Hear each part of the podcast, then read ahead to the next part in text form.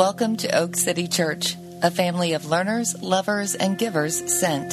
For more information, visit us online at oakcitychurch.com. Let us know if we can help you in any way. Thank you for listening.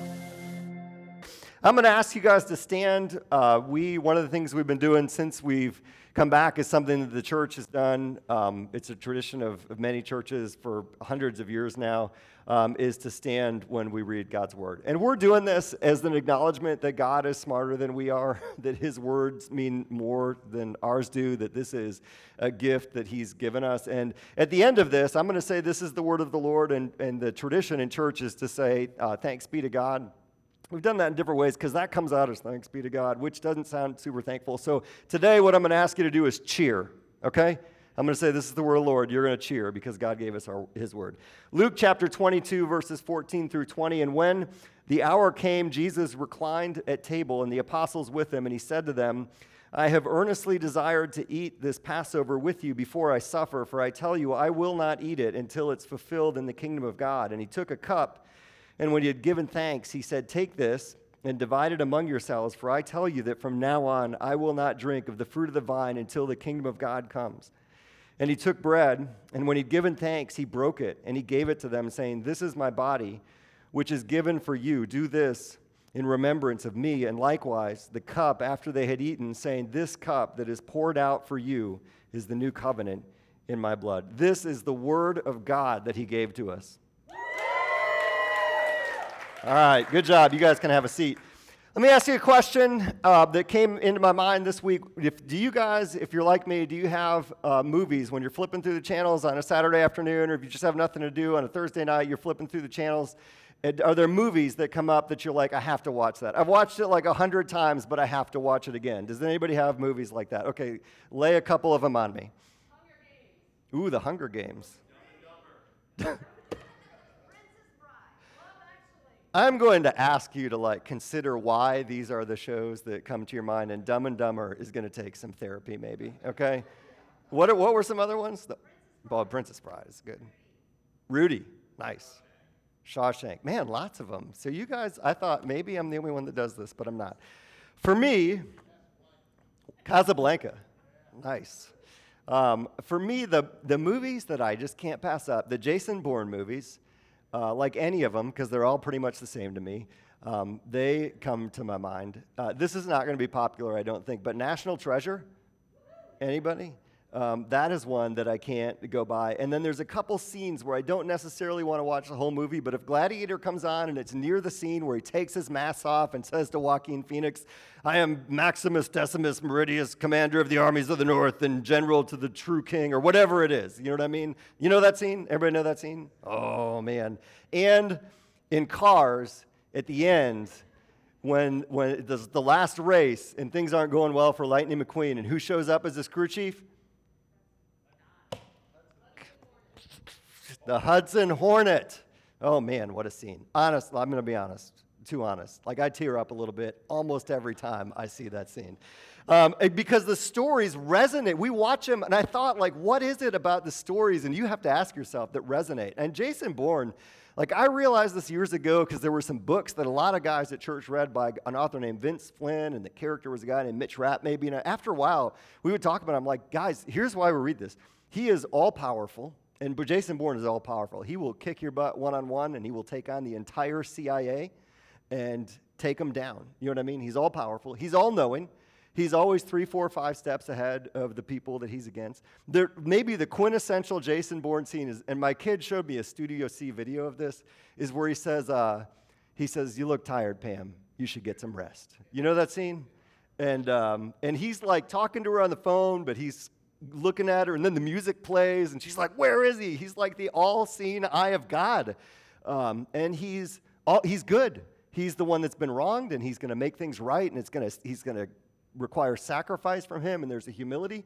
All uh, powerful, all knowing, all good, and humble, sacrificial. Remind you of anybody? Yeah, he's Jesus. He's Jesus. Now, in those stories and books like he's Jesus and gets to sleep with whoever he wants to. So we're off, you know what I mean? But that's there's something that resonates in that. National Treasure, I think, is like this great mystery and we got to solve it and it's deep and it's hard, but at the end, the treasure is bigger than you could ever imagine. It's beyond your wildest dreams. I think that's life and heaven is real. I think that's what that is. And the gladiator scene and the Hudson Hornet scene, there is a massive theme of maybe redemption or vindication.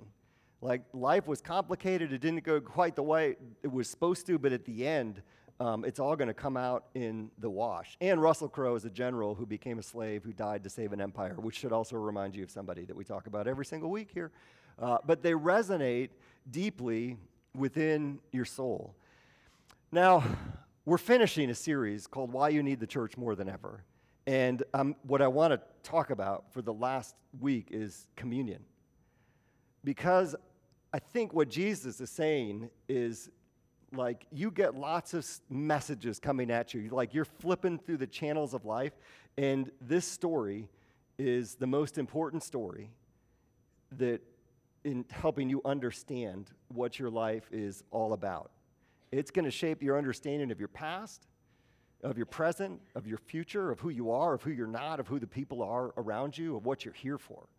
It, it's this story. And he wants us like stopping on this channel regularly. Um, and so I want to preach this message in part because I wonder if the church doesn't get bored with the gospel. Do you get bored uh, with the gospel?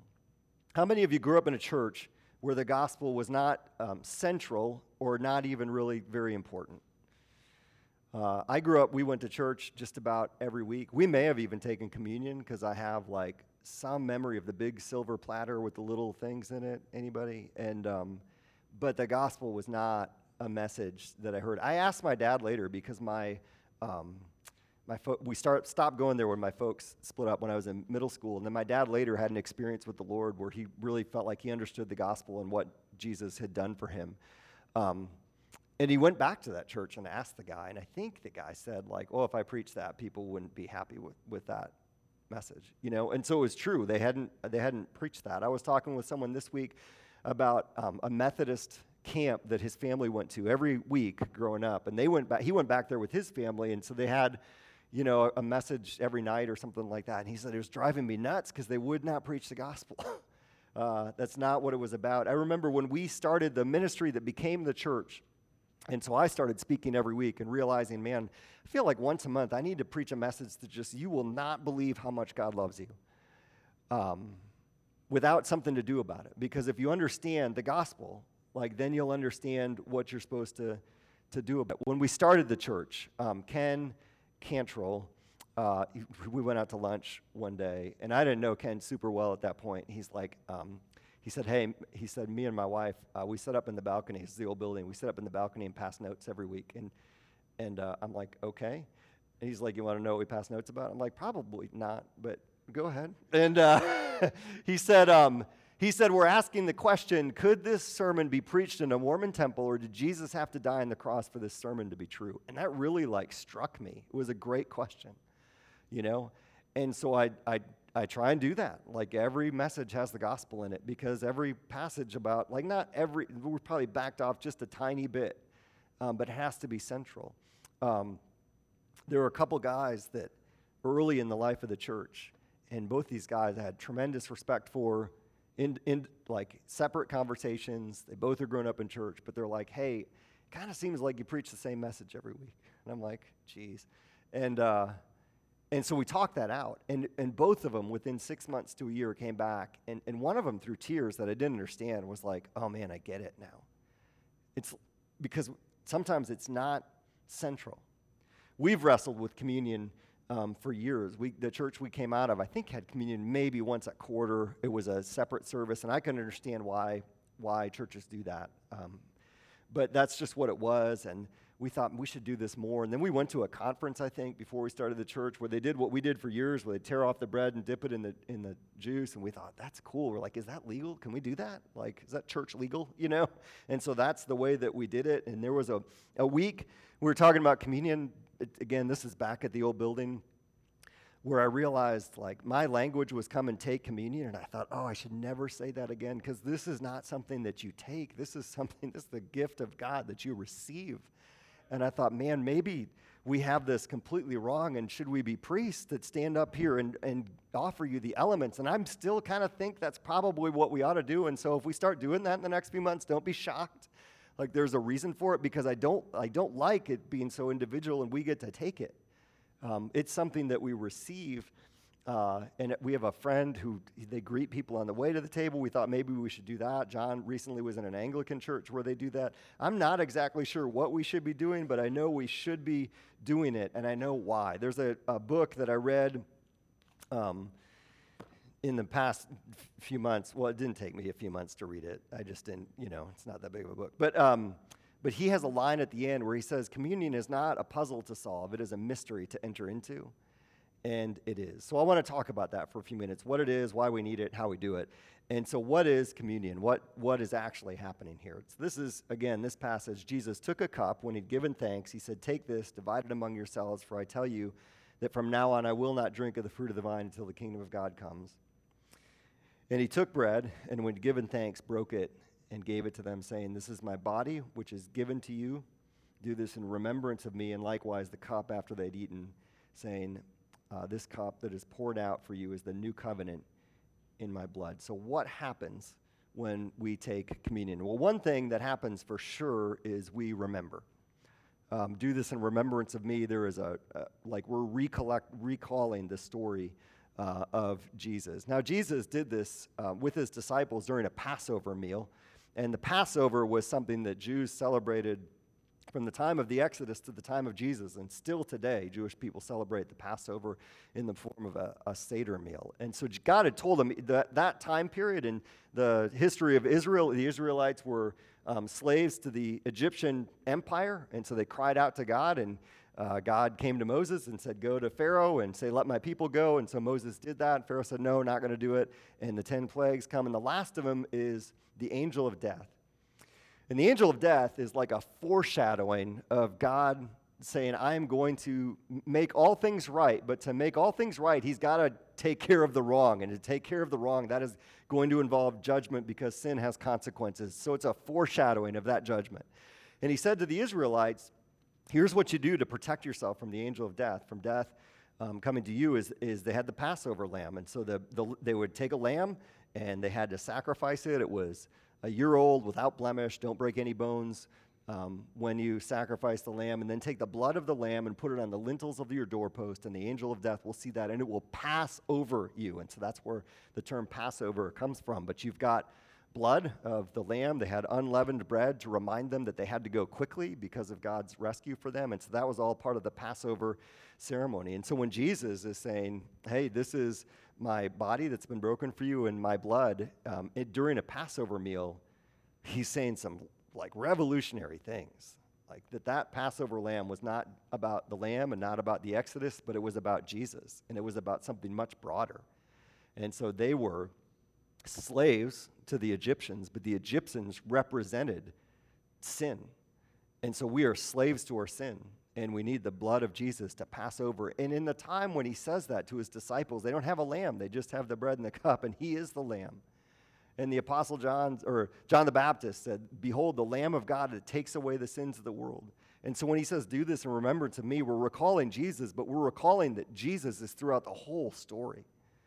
Uh, I think we're recalling that you know, the story of Joseph in the Old Testament is about a man that was sold out by his brothers and then he suffered um, so that he could save the family. And that is a picture of Jesus. We're recalling Abraham taking Isaac up on Mount Moriah. And God says, you know, God gave the promise to Abraham, you'll be a great nation, you'll have a land. And so he starts to make a nation. He gives him a, a son, but then says, Give me your son back.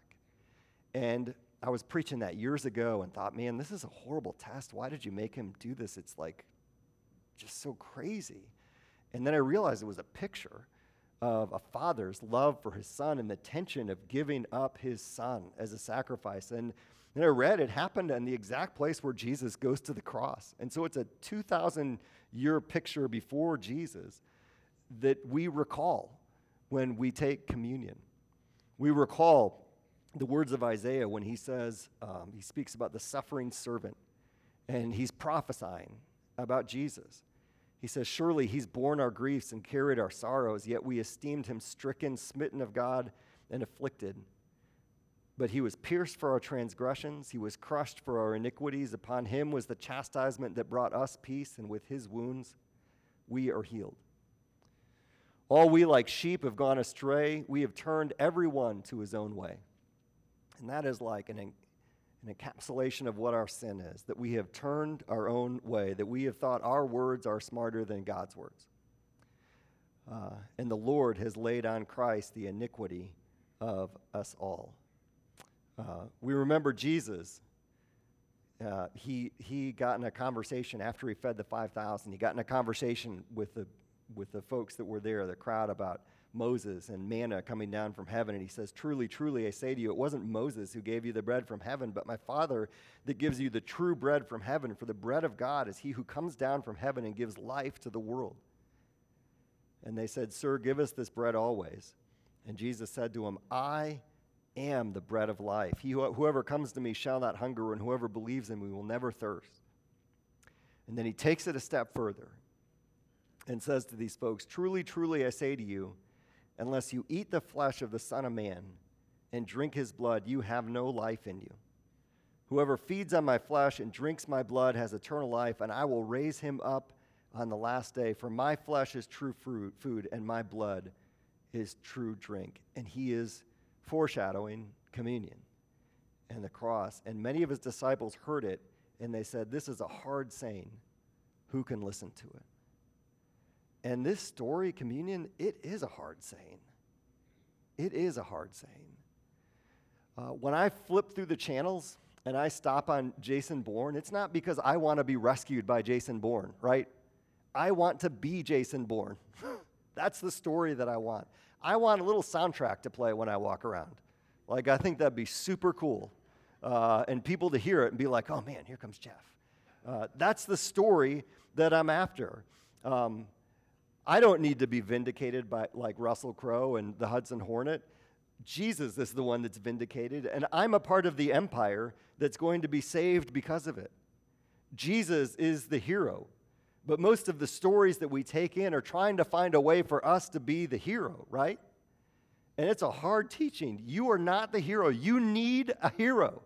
And Jesus is the hero. And that's the story that we need over and over again. And what was the hard teaching for these folks? And Jesus, knowing in himself that his disciples were grumbling about this, his disciples, he said, Do you take offense at this? And it is offensive uh, because it tells us of our need. And after many of his disciples turned back and no longer walked with him, Jesus said to the twelve, Do you want to go away as well? And Simon Peter said, Lord, to whom shall we go? You have the words of eternal life. Like it's your words that we need, not ours. We've believed and come to know that you are the Holy One of God. And so when we take communion, we remember all of that, all of that, and so much more. Like has the possibility to come to mind when, when, when we're taking this. We participate. Now, this will be a little bit um, technical for a minute, and this is the puzzle that, that the church has been trying to solve for, uh, for 2,000 years. How many of you grew up Catholic? Um, do you know the word for the Catholic practice of? It's, I had to like go back to seminary stuff. It's transubstantiation, is what Catholics think happened when this, and we are more familiar with the with the concept that comes along with trans now than we ever have been as a culture. Right? It changed, and so Catholic folks believe that it's Catholic teaching that this, when we take it, actually becomes the literal, it transforms into the body of Jesus and the blood of Jesus. We don't believe that. I don't believe that. I don't think you should believe that for a number of reasons that are scriptural. Jesus uses metaphorical language but a lot of times, and I think he's doing it then. His body is actually holding the bread when he says, This is my body. Um, there, there's Christ offered a single sacrifice for all time and sat down at the right hand of the Father, so we don't have to reenact that sacrifice over and over again. But that is one view of it. Um, there's another view, consubstantiation, and con is with, and so Lutherans believe that it's both. Um, we don't believe that for the same reasons. There's a memorial view that says we're just remembering and that's it. And then there's a view um, that I've seen labeled the participatory view that something happens but we're not going to fully grasp what it is. And so in 1 Corinthians 10, Paul says this The cup of blessing that we bless is it not a participation in the blood of Christ? The bread that we break, is it not a participation in the body of Christ? Because there is one bread, we who are many are one body, for we all partake of the one bread. And so there's language that says we participate with him um, when we take the, uh, the bread and the cup. The word participate in the Greek is koinonia. That word is communion. And so we commune with him at some level when we are um, taking part in the body and the bread of Christ. And so I don't know, I don't know what that means. I, it's more than just remembering it. I think it's just more, it's more than just a mental exercise. I think there's something spiritual that happens when we are truly remembering what Christ has done for us. And um, this guy, when, when I read through him, he talks about how time is a, is a construct for our benefit, um, and God is outside of it. And so he can be present with us in the midst of it, and space is the same thing. And so he is with us in some way as we take part in the bread and the cup. So we participate with him, and then we, we proclaim. And so Paul goes on in the next chapter to say, um, to the Corinthian church. I received from the Lord what I also delivered to you that the Lord Jesus, on the night when he was betrayed, took bread, and when he'd given thanks, broke it and said, This is my body, which is for you. Do this in remembrance of me. And in the same way, he took the cup after supper, saying, This cup is the new covenant in my blood. Do this as often as you drink it in remembrance of me. And then he says, For as often as you eat this bread and drink the cup, you proclaim the Lord's death until he comes. And so there is an element of proclamation that happens uh, when we do this. I try and proclaim the gospel uh, every week when I preach, but when you take communion, you are proclaiming the life, death, and resurrection of Jesus. Um, you know, baptism is the other uh, big sacrament symbol that we participate in. And in baptism, we are proclaiming the gospel that we have died with Christ and we've been raised to new life in Christ. We proclaim that we are with Christ. It is a public declaration of the gospel and our belief in the gospel. And communion has a proclamation aspect to it. Now, why do we need it? As I said, this, the story shapes, shapes you. Uh, what we consume matters, it shapes us. We know this physically, right? You are what you eat. And so we take care with what we put in our bodies, or if we don't take care, we feel bad about not taking care of what we put in our bodies. My kid just started working at Crumbl Cookies. You been to Crumbl Cookies yet?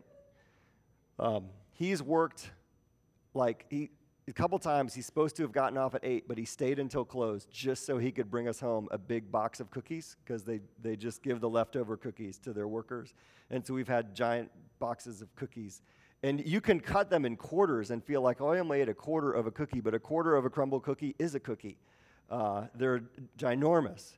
And so that's not, that's not great for what I take in physically. We don't, we, we don't pay as much attention to what we take in emotionally and spiritually. The messages that we receive all the time, and, and whether we resist those messages or consume those messages and how they shape us. We do, if you have kids, you do. Like you're cognizant of their screen time because you know that that's probably affecting them in a negative, uh, negative way. I had, I had dinner this week with um, a guy that used to work here, Pat Downing, and he spent some time working with students at the church he was at in DC and read a book called Digital Babylon.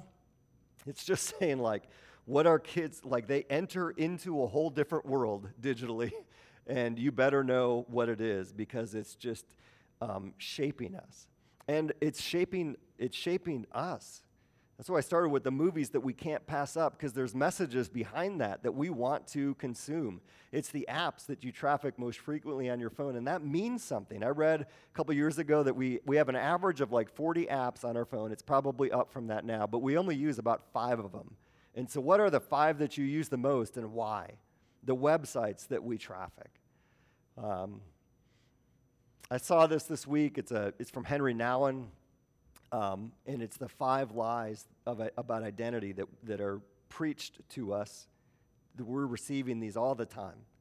And so these, these were the five lies I am what I have, I am what I do, I am what other people think of me or say about me.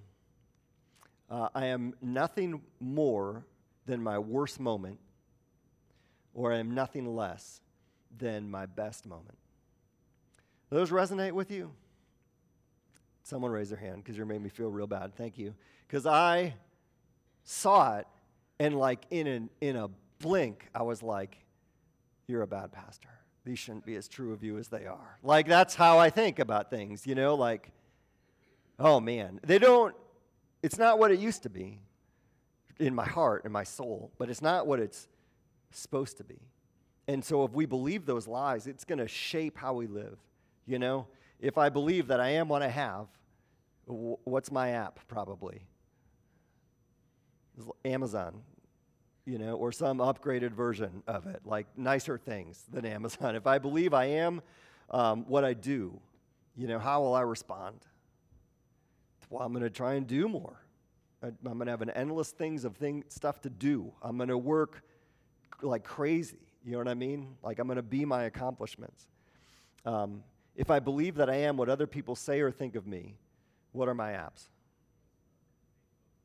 Facebook and Instagram. Yeah. Um, if I'm nothing more than my worst moment, man, do you need the body and blood of Jesus? But you also need it if you're nothing less than your, than your uh, best moment. And so this is meant, it's meant to, to be like the counter story that comes into us all the time against the stories that we're constantly receiving. Um, it reminds us about who Jesus is and, and who we are. Jesus at one point asked his disciples, who, who, do, who does the world, who do people say that I am? And they said, a teacher and a prophet. Well, if Jesus is a teacher and a prophet, and that is the most common answer that we get today um, in our world, and you may think that, that Jesus is a teacher and a prophet, but then how do you respond to Jesus? And you respond like he's optional, and he might have some good advice to give to you every once in a while. And so every once in a while, you'll check in with Jesus. Uh, he asked his disciples, Who do you say that I am? And Peter said, The Holy One of God. You are the Christ. You are the Savior. And if Jesus is the Savior, that's a whole different category. And how are you going to respond to Jesus? You're not going to pay attention to him every once in a while. You're going to give your life to him. I, uh, this made me think of a, um, a story. This would be a good story to take in. Uh, it's a book called The Candy Bombers about the Berlin airlift right after World War II. And um, the, when the Berlin airlift happened, Berlin was in East Germany, and the Russians, we supplied West Berlin, um, which was like the part aligned with, with West Germany and, and Britain and the United States and everything. Um, we supplied it by rail uh, through a train that went through East Germany and the Russians cut it off. They basically laid siege to West Berlin and dared us to fly planes over. And so we did, daring them to shoot our planes down. And they just flew, they just had this like ch- chain, nonstop, 24 hours a day planes going in to supply um, West Berlin. It was a standoff. And uh, and they, the pilots realized that there were kids that would line up by the fence next to the airport. And I mean, Berlin had been decimated. These kids had absolutely nothing. And so they took their candy ration and, and tied their handkerchief to it. It was one pilot that started doing this. And as they, on their approach to the airport, they flew over this fence and they threw out their candy. And then they realized more kids came, the more candy they threw out. And it really made a difference to these kids, and not just the kids, but their parents, because the parents thought, well, these soldiers, like, really care about our kids. And it became this giant PR thing for the United States in fighting the Berlin airlift and whether those um, West Berlin folks would go to East Berlin or they would hold out as the, as the West tried to figure out how to supply Berlin. It was a huge deal. Now, 50 years after it was over, they, um, they just put an advertising in the newspaper that said the candy bombers are coming back and they're going to be at the end of this airstrip. And so if you want to like say thank you to them, go for it. They had no idea who would show up. People were there, they lined up before dawn, and they were there until after dark saying thank you. I mean, and so 50 years later, these kids are now in their late 50s, in their 60s, and they came back to say thank you to these pilots because there was a form of salvation in what they did, and they were so grateful. Man, that thing wrecks me every time I think about it. Like, that is what this is. Is like, thank you because you have saved us. Who does the world say that we are? man, tons of messages. You know, I think a lot of times a, a, fairly competent person in need of some guidance who, if they could just get their act together, like if you tried hard enough, you could get your act together and do whatever you dreamed of. Who does the gospel say that you are? That you're made in the image of God, by that God. And so every single one of us has the same amount of inherent dignity and value because God created us, and that speaks into so many things in our world. Um, but that we have a spiritual cancer that will kill us. And those words in Isaiah, it's just as simple as we have chosen our own way. It's why we're standing up to read this because we're recognizing that his words are so much more than our words. They hold so much more value than our words. And going our own way has huge consequences, and we can't stop doing it. And we are spinning out of control in different areas of our lives and making a complete mess of things.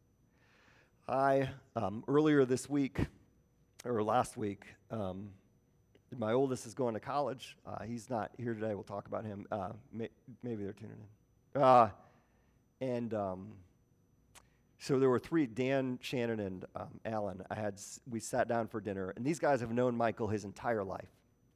So this is unbelievable opportunity, and just ask them to speak into him and things that they they see that encourage them and that they think are great about him, and things that they areas that could trip him up, and things that they heard and experienced in that time of life that they thought he should know about. It was great, but in doing that we all were kind of reflecting on ways that we'd made a mess of things, that we were spinning out of control, and how God, in His grace, rescued us from those things, but that the consequences of those things, some of them still like resonate with us today. Like you can't get out of them. And I just left there thinking, like, A, when we experience the consequences of our sins, we are living in hell.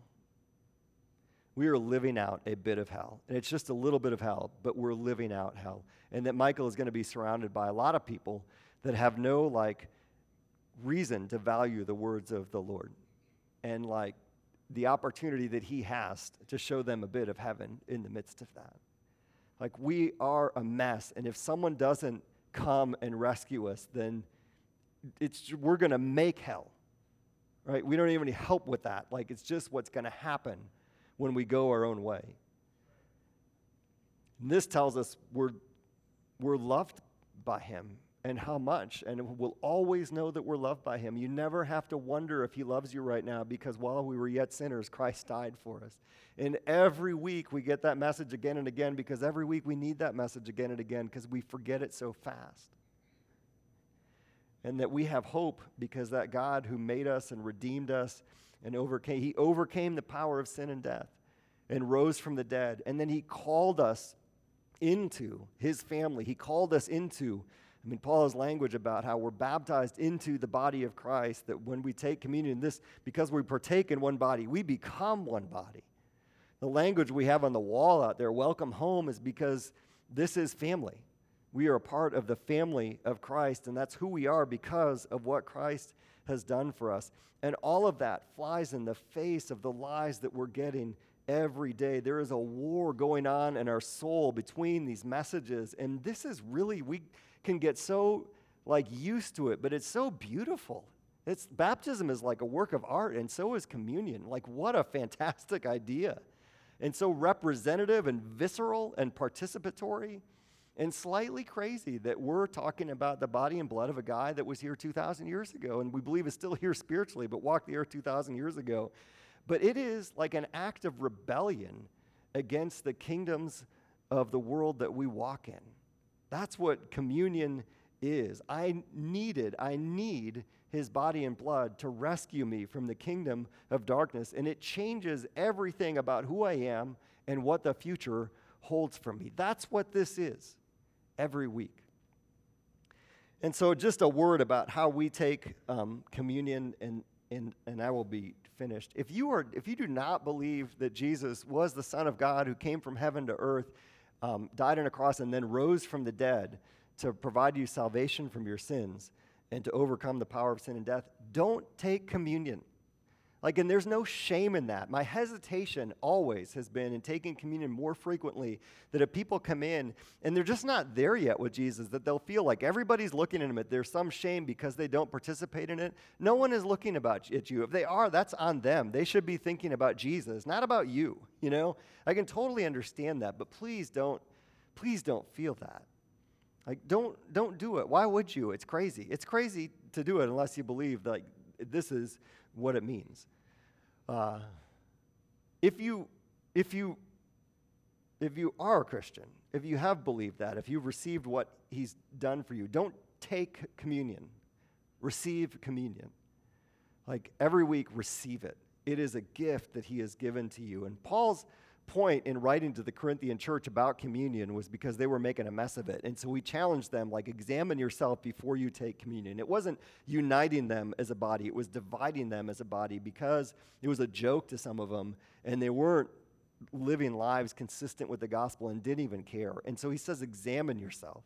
And you should examine yourself to find if there are areas of like bitterness or unforgiveness or arrogance or self reliance or hopelessness or like paralyzing fear and anxiety that are inconsistent with the story of the gospel. And if there are, and I think maybe that's part of doing it regularly, is so that you, you dig those things out in your heart and you bring them before your, the Lord. And, and if you can repent of them, repent of them. And if you can't repent of them, beg God to help you by the power of His Spirit to believe the gospel in that area of your life and to see how this matters in that part of your life. Um, that's why it's appealing, you know, when we have been doing it where you have the chance to come up when you're ready. It's appealing to do it that way, is because you have a chance to examine what's in your heart. And so we as a church will take it most weeks. There's no prescription, I don't think, to take it every single week, but it's a priority for us, and this is why.